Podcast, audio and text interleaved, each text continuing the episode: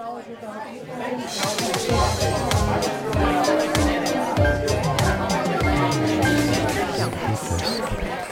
Lord woke me up about two thirty this morning, and he said, sit down, I'm, I'm going to give you the answer. He said, we're looking at the virus. The virus is nothing. And I came today to declare victory over the virus. Therefore, your life's not going to be cut off early. You're not going to be taken out by some stupid bug. Our life will not be cut short, but we will, we will live until we are satisfied. In Jesus' name, at destruction and famine, we live! I think that's a great way to kind of dive into our uh, into our yeah. show today. So, welcome to our show. Um, I'm Nate, and you're listening to Don't Repeat This, a podcast filled with conversations that you probably shouldn't be having at the dinner table. Today's episode is, if you haven't figured it out already by now, the pandemic and churches. So, Gail, you were doing a little bit of um, reading and research on this. Um, what's what's going on? What do you have well, for us? I, I mean, I had I had noticed um, South Korea was interesting because they uh, initially there was a church uh, in South Korea that was linked up to more than five thousand two hundred cases at the beginning. Um, I think this was way back in March. And South Korea did a really good job at um, testing a lot of people, and the numbers went down and were starting to do better after that. And then basically in August, uh, they ended up having another uh, bunch of cases.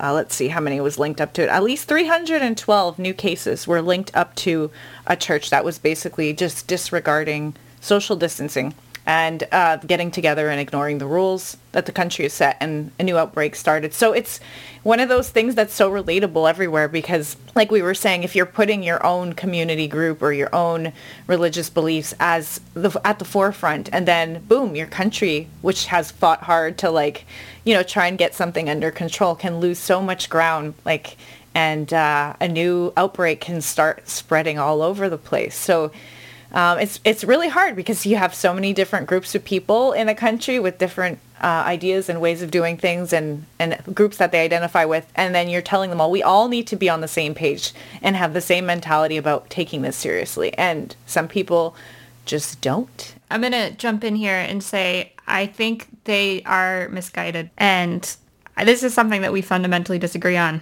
a lot. But, you know, you're only you only know as much as you you've learned. Mm. So, so yeah. they their experience has led them down a path of thinking that they, their own personal freedoms are more important than the safety of their community. I do feel like there's a little bit of irresponsibility there because at oh, this yeah. point, it's so well known and it's mm-hmm. so obvious. But now, like, at least to me and my uh, my observation is that they're being willfully ignorant. They're mm. choosing to find, um, th- whether it's news articles or conspiracy theories um, or anything to back up their belief and their argument. I know I'm kind of taking us down another tangent. Um, but that's a good question. To go there. I think, no, I think we should totally go there. What do we think is behind, or why do we think churches are doing this? You know, you're touching on this a bit, a bit, Vicky, by saying that you think It's, um, you know, it's what you've, what you've been taught. It's where you're up to on this process of learning. And you, you know, this is the information that's led you in this direction to think this is the right approach. Nate, you're saying, like, yeah, you're kind of countering that with you're being irresponsible, and you do still have a responsibility. Yeah. If you haven't picked up by now that this is a problem and that we all need to work on this, uh, something's off. Yeah. I would say, you know, their their communities are where they're getting a lot of their information from, and they're not really taking it upon themselves to look outside that community structure. Um, so I've noticed that in a lot of, like, evangelical churches, um, and this is something that we've talked about previously, is the idea that God will take care of you is kind of a, more important than, like, I should take care of myself and the people around me that aren't necessarily affiliated with God, in, in so far as, like, God, like, if I get sick and I pray hard enough and I believe hard enough, I'll get better because God will take care of me. I feel like that kind of ties into this whole COVID mindset of like, I don't need to wear a mask. That takes away my personal freedoms. God's got my back. Jesus has my back. Yeah. You know, and, and and also this is something like, aside from the fact that like, you know, it's it's a pandemic um, that's very real. They see it as as this is something that m- m- could have been planned. It's a plandemic. Mm. You know, it's not even something. Yeah. No. And I'm not saying that that's like yeah. the right way to go about it. I'm just saying like, this is shit that, that people legitimately believe is true. Right. Legitimately. Right. And um, for you to say, no, no, no, you're wrong. Just look over here at these facts and evidence. They're going to say, well, you're in the out group. You're, you're a Democrat. Yeah. You're liberal. You're whatever. You're not in my church, so I don't trust you because you're not my community. And um, you're probably just saying this because you want to hurt me because this was a plan by yeah. the Democrats, and my freedom, even even if all that is not true, my personal freedom is more important than me to just listen to someone. Um, so. I find yeah. that so interesting on the level of, I mean, obviously as a Canadian, when I hear Americans going on about how this is a plan to like, you know, dethrone Trump or, you know, like that it's a political ploy, it's a little baffling because it's like, you do realize that there are countries outside of the United States, one, and two, it's affecting countries outside of the United States where people are actually dying, and three, those other countries don't care about your, like, it, yes, yeah. other countries are impacted by the U S A, but we're not all going through a pandemic together to fake, you know, or to try and dethrone Trump. So it's just sometimes that, that right. train of thought is a little baffling, right. but I definitely see, um, you know, even in Canada and in, in uh, in evangelical circles, because that's a lot of my background, and I have social media and connections to people, and I'm seeing that sort of uh, what you were explaining about in-group, out-group. Well, if my church community is telling me this, I trust them. And so I've noticed conspiracy theories are thriving um, a lot more in the people I know connected to faith communities, which was puzzling to me initially, and I read a few articles on it to try and figure out what is it that attracts people of faith to these conspiracy ideas. How, why is that? I mean, I think that could be a whole side topic to go down mm-hmm. at one point, but uh, just finding it interesting of um, what you were saying about, you know, God can take care of us, and we don't need, you know, we don't need to look at the science necessarily because, you know, God's bigger than science, or he controls science anyway. So, you know, like, yeah. that's so weird. It's so hierarchical. Like, like there's us, and then below us are, like, you know, the animals, and then plants and stuff. And then above us is, like, science. And then above science is God. Like, that's not how... That doesn't make any sense to me. That's not just, how anything works. Yeah. But it's, like, so neatly organized. It's like, this is the box for science, and this is the box for God, and this is the box for... Or this is the box for people and humanity, and this... And, and the Democrats and the Republicans. And then above all of it... God is watching and controlling everything. Um, I think you're touching on something so important. It's just popping in my head as you're saying it, Vicky, but like that need for structure and control. Like yeah. I think you're touching on what I think might be driving conspiracy theorists, driving even faith communities is, you know, God is supposed to be looking after everything. And this whole situation makes people feel very uncertain and un like they don't have grounding under them. There's no secure foundation. And that's one of the comforts of believing in God is this, someone's taking care of, looking after you. Um, Absolutely. So I think I think yeah. that that desire for control, that desire to, to have a structure, to know what you're supposed to do, who's in charge of what, and how things are going to get fixed, and who's going to solve the problem, sort of to have an outline for everything uh, is very attractive to people who are in faith communities um, and could possibly be behind a lot of what's, you know, the kind of mm. rhetoric that keeps coming out of a lot of people I see on social media kind of leaning more towards conspiracy Absolutely. theories. Yeah, Absolutely. Yeah. Um, and, you know, like, I have a low tolerance for the kinds of actions that I'm seeing coming out of these faith communities. Um, but I don't, I don't disagree with you, Vicky. Um, I just wish I could feel about it the way that you feel about it. Maybe you seem to be a bit more gracious than I am. I'm just sitting here going like, fuck them all. Um, and you're like, well, hang on. There are extenuating circumstances. There are reasons they act the way they act. And I, I do, and I relate to that. I think the reason I have such a low tolerance is because I was brought up in fundamentalism. Because you left, right? You got yeah. out. Yeah, exactly. And I think if I could get out, you can Anyone get out. Anyone can get out, right? But you have yeah. to give yourself credit there because there's there's a certain amount of strength that it takes to break away from everything you know. And mm-hmm. some people uh, never get to that point. Yeah, it's it. There's a there's a variety of things um, that a variety of factors that probably led you to make the decision that you did to leave and to separate. And you know, not everyone will have all of their stars line up in a way where it, it makes sense for them, and they, they mm-hmm. feel they feel safe, or n- not even feel safe, but they feel like they can do it. Right. So, right. I think there comes a breaking point too, and not just necessarily a sense that you feel like you can leave, but the sense that you feel like you have no choice but to leave, um, and that the the stuff that you're seeing within your community is incongruent with, um, and that. that kind of um, internal noise um, can only, I think, can only come with some exposure to the world outside, which is why I like the more crazy churches, um, like the one that I was brought up in, have a tendency to be super insular. And they make you afraid of the outside world, right? Like they tell yeah. you, don't listen to yeah. things outside mm-hmm. of... You can't listen to certain music, certain movies, certain T V, even uh, associate with other churches. Yeah. Like, mm-hmm. it's to that extreme yeah. where you're yeah. even afraid of other faith communities that don't adhere to the strict rules of your faith community. Mm-hmm. Yeah. Yeah. Right? Yeah.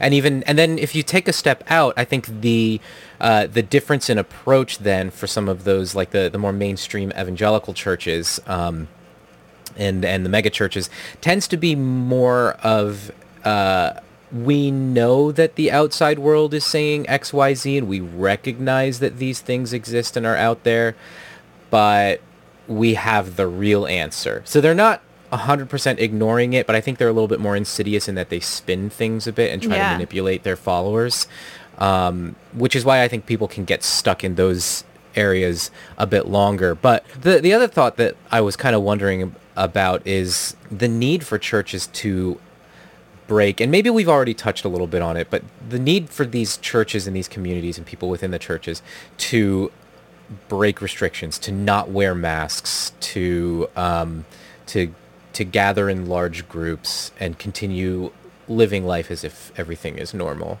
Yeah, well, I think it goes back to, I mean, and again, I'm not I'm not from an evangelical background. I don't like I, I'm speaking out of purely hearing what um my evangelical or ex-evangelical friends have said, but it seems like it is, God will take care of me. And also this virus is made up or not that big of a deal. It's like a flu. I've heard that so many times. It's just a flu. It's like another flu.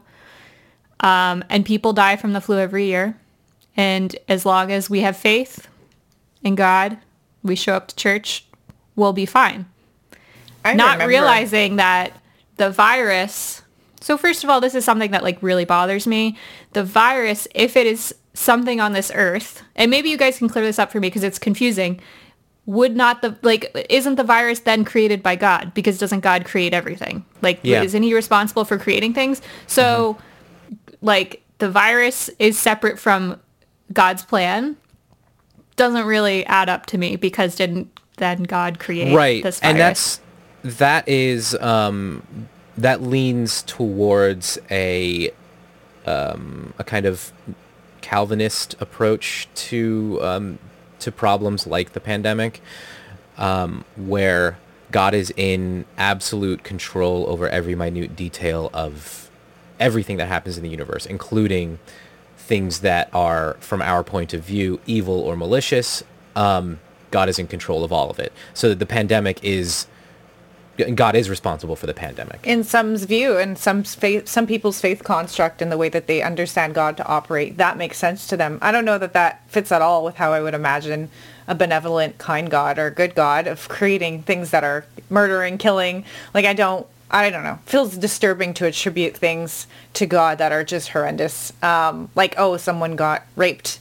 Well, God is behind everything. I think yeah. there it, there's a, a lack of what people have to do with situations and personal responsibility, and trying to just put God at the, trying to make sense out of something can be taken uh, in a direction that just actually doesn't bring clarity, but just, I don't know, does a lot more damage in the long term uh, trying to pin it on God.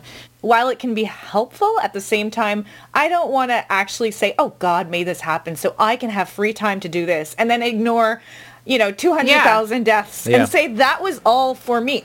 You know, like right. my needs were so important to God that like we sacrifice all these human lives and all this suffering. And it's not even, people talk about the death toll, but the amount of people who end up suffering and having physical consequences for the rest of their lives in yeah. terms of their lungs. Not, and that we don't and, know about. And mm-hmm. not even like the, the physical aspect, which is absolutely horrendous, but the economic impact of this virus um, across the entire world, but especially in the United States, has been yeah. it, very acute.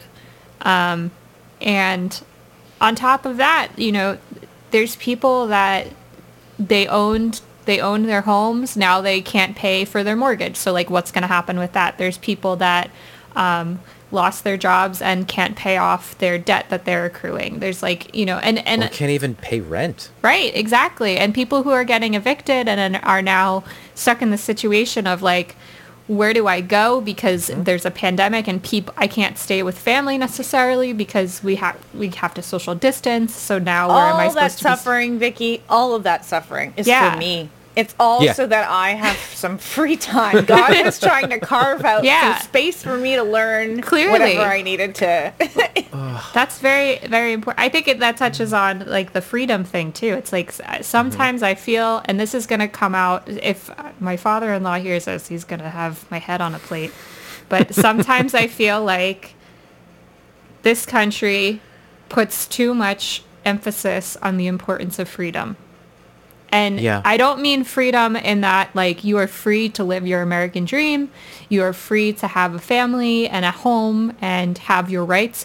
I'm saying the freedom that makes your existence the center of the universe and everyone else's existence becomes lesser than. Mm-hmm. Because wearing a mask is not about keeping yourself safe. Right. It's about protecting other people. Like, if you understand yeah. anything about fluid dynamics and how air moves through a piece of cloth, you'll understand that, yeah, particles can get into your mask if someone do- is not wearing a mask.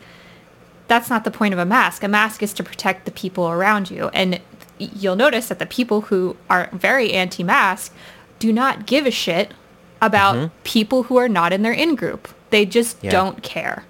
So I guess... You know, it's it's really sickening, but I think, Nate, your initial question, which was why why do churches continue to do this, where, you know, they they, they like to break the rules, um, I think it has a lot to do with that mentality of, like, yeah. my my personal freedom is more important than your safety. Yeah.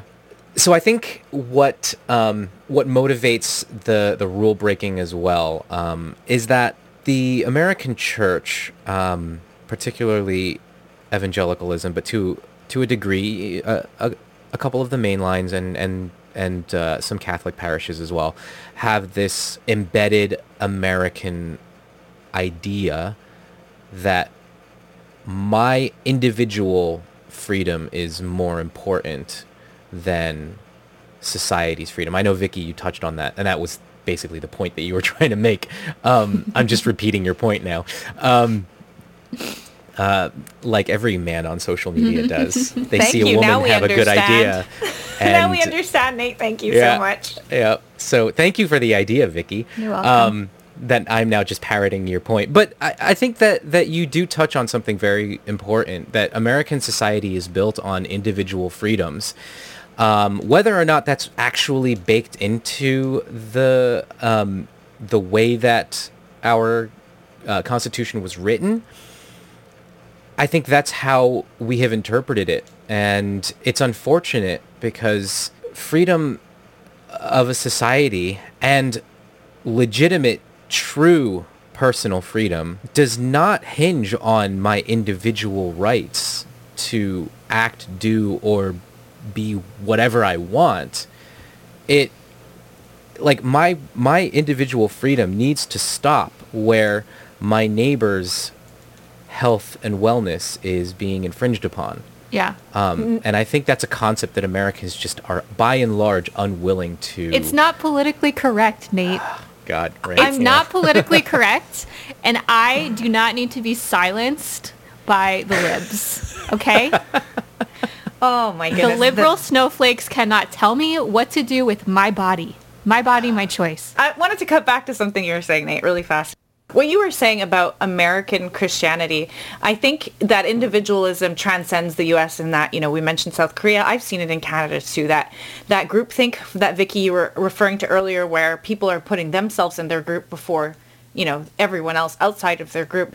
But I think maybe in American Christianity, looking at it as a Canadian, one of the things I've noticed that I find really concerning is that often the churches in the U S A link patriotism up with their faith, with Christianity in particular, where like at the front where they have the cross, they have the American flag, which is something you would never see like in Canada, but like this linking with those American values become associated to your faith in a very deep way that translates out and makes American Christianity a little bit unique um, in that that individual us before anyone, me before anyone else mentality. Uh, America first, you know, uh, which translates into an individualism becomes linked up to yeah. to the Christian faith in a way that's, it's like a marriage that's super unhealthy.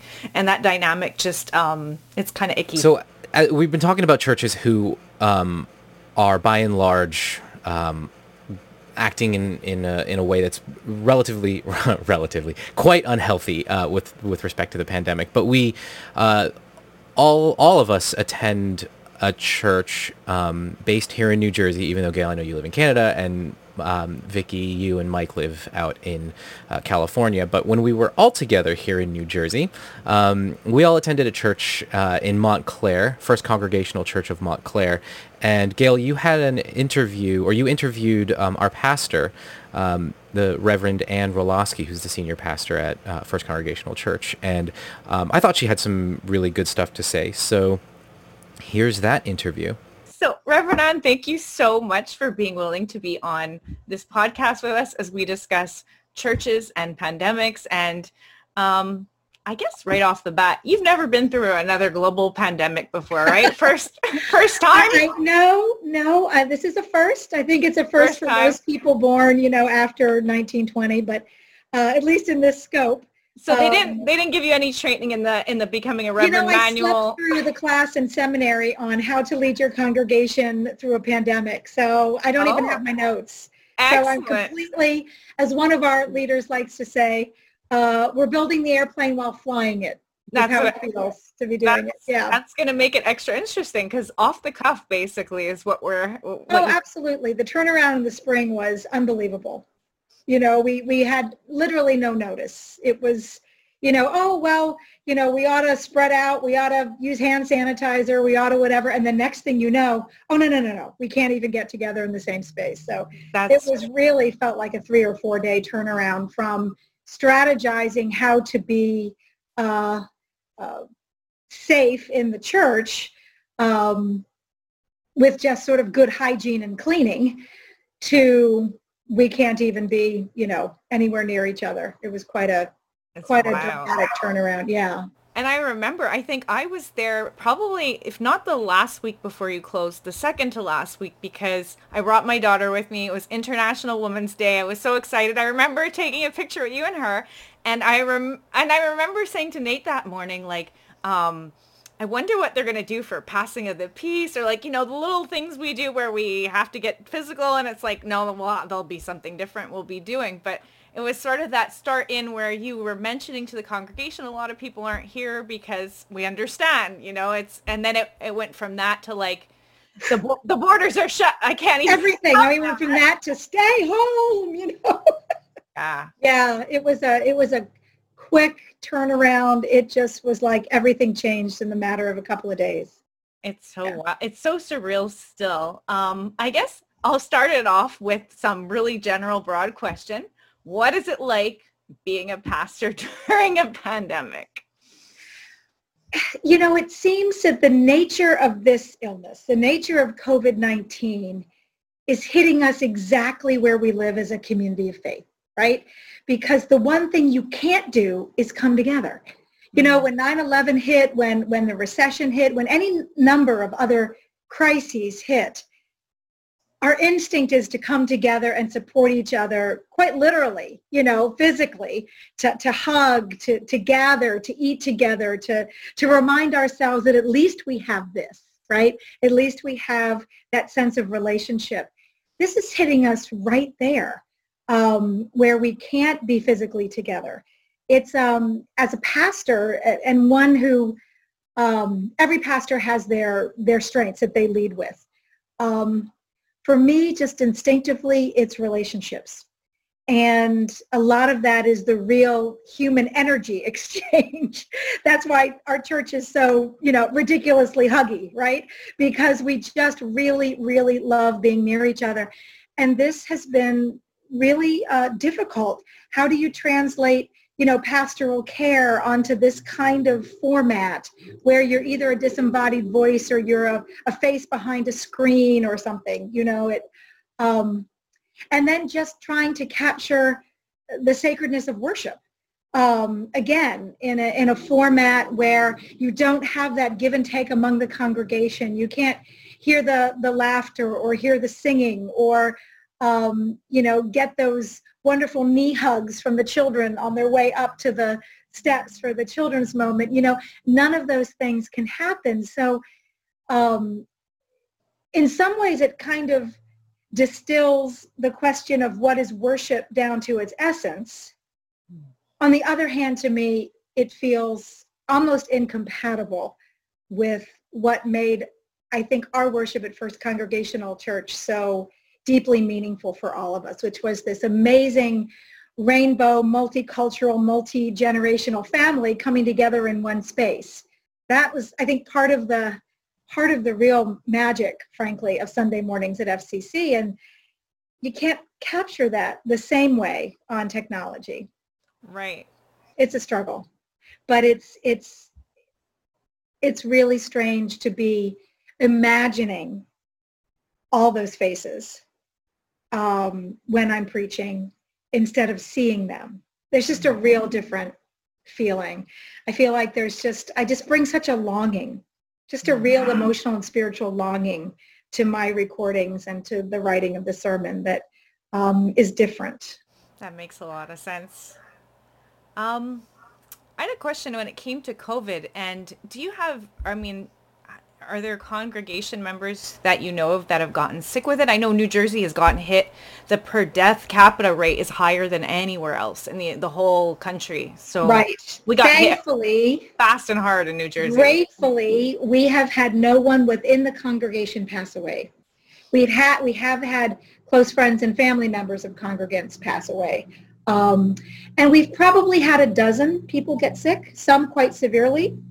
Um, with some short hospital stays, uh, which was really difficult because I couldn't go. Right. I couldn't be there. Um, those were primarily, well, when Jersey was really crazy, which was April, right? That was when it was kind of at its, you know, peaking. So we had um, uh, a couple of folks quite seriously ill in April. Um, one one person, um, uh, their partner reached out to me. Uh, really quite distressed um, about the situation, and um, I prayed with, with them on the phone, and then um, with with the partner, not with the individual who was sick, because I couldn't, you know. But what I then did was I um, I recorded myself, vi- videotaped myself praying for him and laying my hands on him, and um, and asked um, his partner to pass it on, and he was able to do that, because the gentleman had the phone in his room. And he said that made such a tremendous amount of difference. He just kept listening to it and listening to it. Um, it just felt like so little. It just felt like so little. Um, but I just tried to use the technology as best I could um, to share, you know, my love, my concern, to rain down blessings and prayers for healing and comfort and rest and strength and all of that, you know.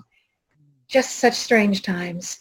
It just, it it's, it, like I was saying in the beginning, it it it pulls at the very things that makes church church, which is, to me, that sort of being together and sharing, comforting one another, um, and exchanging those blessings and energies. I mean, I know that's not all that church is, but it's a It's a part of it. Jesus was a really hands-on guy. He was very tactile. He was always touching people. He was always using the elements at hand. He was always sort of gathering folks in in this big, messy wonderfulness. And it it it's hard to to feel the distance in these times. This particular cruelty of this of this uh, type of virus, congregational life itself is a a a, a source. Uh, of a really potent spread. You know, it's it's it's being together in a space for more than thirty minutes. It's singing, it's speaking aloud together, it's it's you know, hugging, it's sharing elements, you know, all the things that make church so meaningful for so many of us are all the things that really spread this virus. Um, so it's it's it's a you know, I I I try and look at it through the perspective of um, what is this moment teaching us? Uh, what do we need to distill to its essence beyond what it is to come together? How can we remain connected? How can we still feel that presence of God uniting us? Um, how is it affecting our own prayer life, our own relationship um, with the God of the cosmos, who is so much larger than this moment that we're dealing with, and yet so intimately a part of every breath we take? You know, it's um, this fall we're doing a sermon series um, uh, called Wisdom in the Wilderness. And the lectionary happens to be using the, the um, Exodus passages from the point that they leave Egypt, go through the Red Sea, and now they're wandering for the forty years. That happens to be the scheduled lectionary text. And when I read that, I just said, okay, here we go. Because that really is the question. You know, how do we find God's presence and deeper wisdom about who we are in relationship to God and one another when everything that's normal has been stripped away? I'm sure you know enough about the Exodus story to know the Israelites were not cooperative. So it speaks to you, does it? About this situation. And they put Moses through his paces, and they were, you know, they were, they were throwing tantrums left and right. Um, and uh, wanting to return to the old normal and willing to risk it all to do that. And there's just so much about these wilderness experiences that I think this moment has to teach us uh, that we will need to carry with us into this new normal that we'll be engaging in when we're done. This, this, if we don't learn from this situation, um, we're just not going to be prepared for all the other lessons that are going to come our way in this new era. That to me, this is the heart of things. How do we deal with change? How do we deal with not knowing? How do we deal with grief? You know, how do we how do we find God in places that seem to be without anything familiar for us? But there's a there's a lot, I think, um, spiritually to be gained from this. So that's one of the challenges and, and one of the things that, frankly, is sort of inspiring about my role at this time. I'll change directions a little. You were, I, at one point you were mentioning, um, you know, uh, pastors, you know, uh, thinking of all the things they can do to, to make their their service um, better equipped for social distance sort of church and putting in all this labor and then four people showing up. But then you have, then you have in some places sort of uh, congregations where I'm going to say, and, and pastors too going with it, where it's like, this is not even happening. We're going to pretend there's no pandemic. And, and, and actually, and I guess this was, I wanted your perspective as a pastor, that thought process of, um, you know, comments that, you know, we're trusting in God and we're not living out of fear. That sort of rhetoric that, you know, ends up being sort of a driving force for places where they're not social, like they haven't done what you guys have done in terms of putting a pause on on meeting together. Right.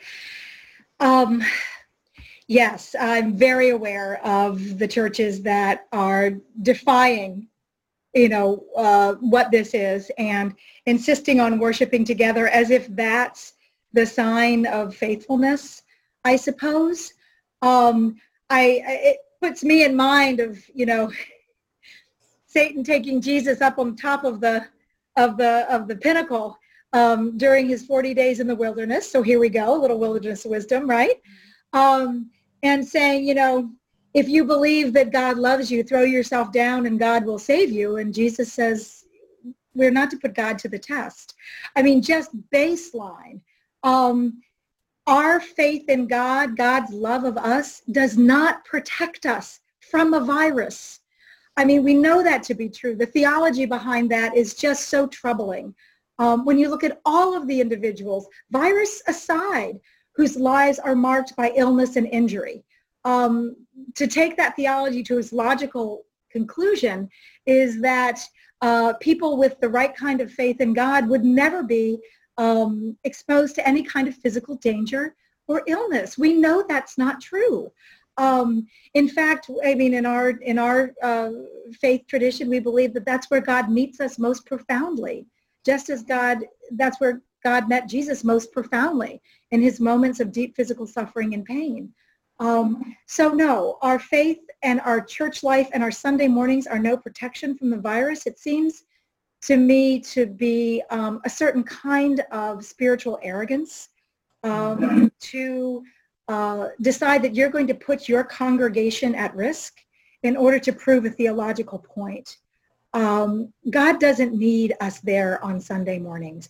God knows that we are worshiping with all of our hearts in whatever manner we can at this time. And uh, I believe receives our, our prayers and our praise and our longings every bit as much as when we were shoulder to shoulder in that sanctuary. Um, it, it feels to me that that is playing um, uh, very fast and loose with the health of a congregation.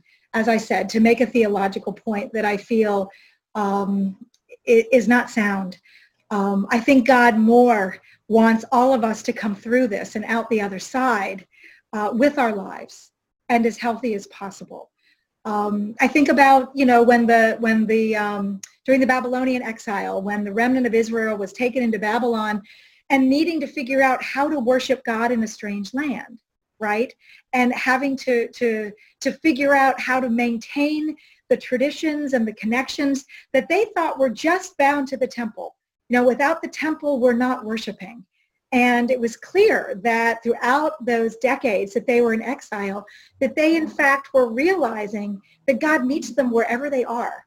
We might consider ourselves, we can use Exodus as a metaphor, we can use the exile as a metaphor. We're exiled from that spiritual Um, mothership, you know, that that that center right now that we know and love. But that doesn't mean that God hasn't followed us into our homes, onto our Zooms, behind that camera, in the mixing studio to make the recorded worship studio, uh, worship service. God is present in all of it, um, and I think that it's a, there is a certain kind of smallness that um, takes a stand. That says that unless we can be as we've always been, God is not praised. God is so much bigger than that. I think that's kind of our smallest talking. So I, I think that the church can still be what it's always been, which is that community that sees Christ in one another, um, and, and where we live out the gospel um, by caring deeply uh, for each other. We just have to get more creative with how it happens. Yeah. Yep.